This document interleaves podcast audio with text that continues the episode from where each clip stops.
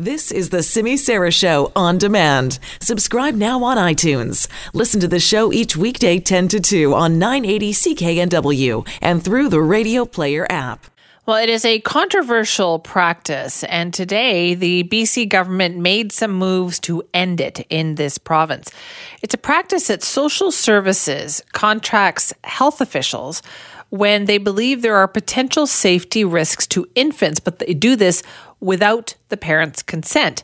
It's a practice known as birth alerts, and it's been used for a long time in hospitals right across this country in different provinces. And it was actually condemned recently by the inquiry that we had into missing and murdered Indigenous women and girls. So, what happens is the Ministry of Children and Family Development issued the alerts, which could result in the potential seizure of a child when social workers get a report about high risk, expectant parents. And so they're assuming there could be a problem or concerns about the safety of the child at birth. And so what the minister for MCFD says is that they're changing the way they work with and support high risk expectant parents to help keep newborns safe and families together. Now, this comes about oh, three months or so after the network APTN reported that the MCFD had apprehended an Indigenous newborn dubbed Baby H just two days after it was born in Kamloops. They had initially attempted to take the child just 90 minutes after birth, even though close family members were there to say, What are you doing? No, no, no, like you can't do this. Uh, the grandmother was there, like other grandparents were there just to help out and they weren't listening. So that was a very controversial case. And then there was a video of a similar incident in Manitoba. This video went viral back in January. It sparked quite a bit of backlash. And by the way, just before we play that for you, a warning some listeners may find this audio disturbing. Okay, guys, we're not going to discuss this any further. Child and Family Services has the power to apprehend the, the child. Okay, we're going to act. We're going to actually physically remove the baby. I'm gonna pray for you. I don't You know want to do that. Okay, you Both go, of you. You got to go through. do you feel good? Do you feel back. good doing this? No one's saying Okay. we don't want that to happen. We're just asking for. Delta zero one. Okay, so are you going to comply? If not, we're going to have to physically remove the baby. I don't want to do this. Oh my god. Okay, and then you got to work on the steps to get the baby back, getting the child back. We, we will comply. I, I Okay. don't want to see police have to take babies. I know, and I don't wanna do that. completely That's why I'm asking Mom to inappropriate. Yeah, cooperate No, we, we and let's- will. Can we just have like five, 15 No, no, sorry, There's no time to say no. goodbye. It has to be right now.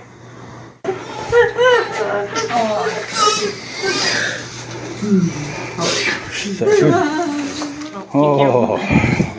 Good jeez. Not gonna put the blanket on there or just like that? You can just set No, her just like like that. You this. got the blankets in on the board. Blankets o- over top.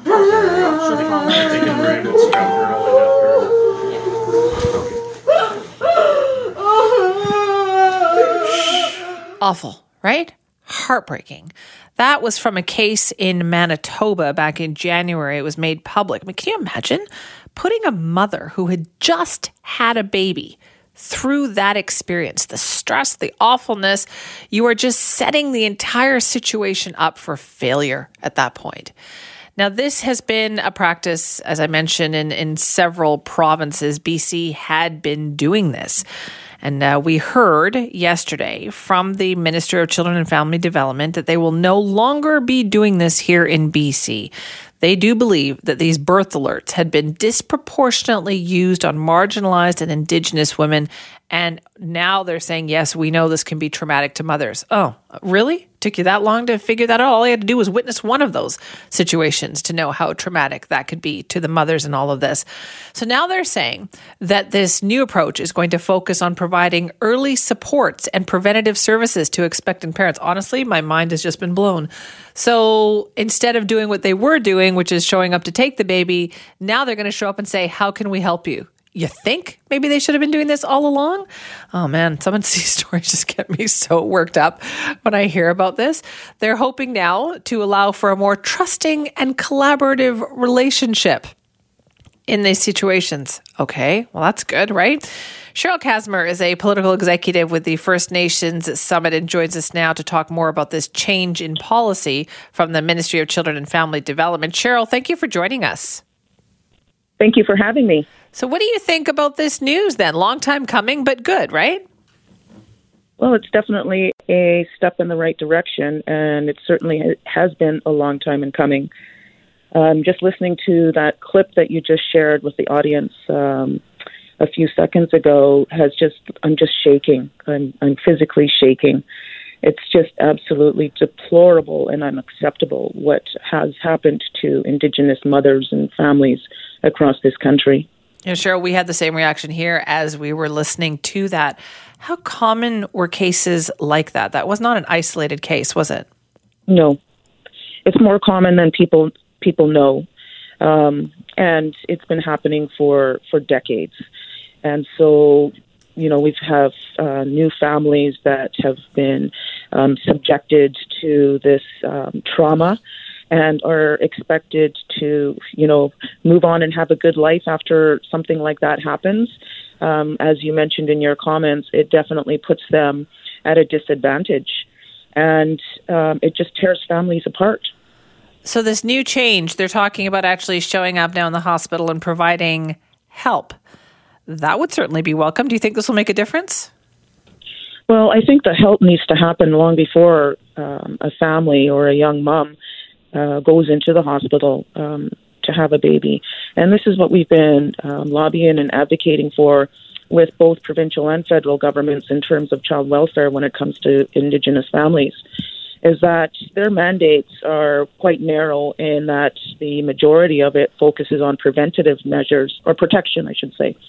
Um, whereas our perspective is the more support that you put into preventative measures, um, the less likely you're going to end up in a situation where um, a child protection case um, comes to comes right. to fruition, right? Yeah. So, sure. What do you think has to happen then in an ideal situation? If the government is listening, what do you think would work? Well, there needs to be changes to um, not just the to the um, act itself, but it also has to uh, trickle down to how um, the services are being provided by, by the social workers themselves. And it also needs to be done in full partnership with um, Indigenous communities and nations and the families and um, families directly.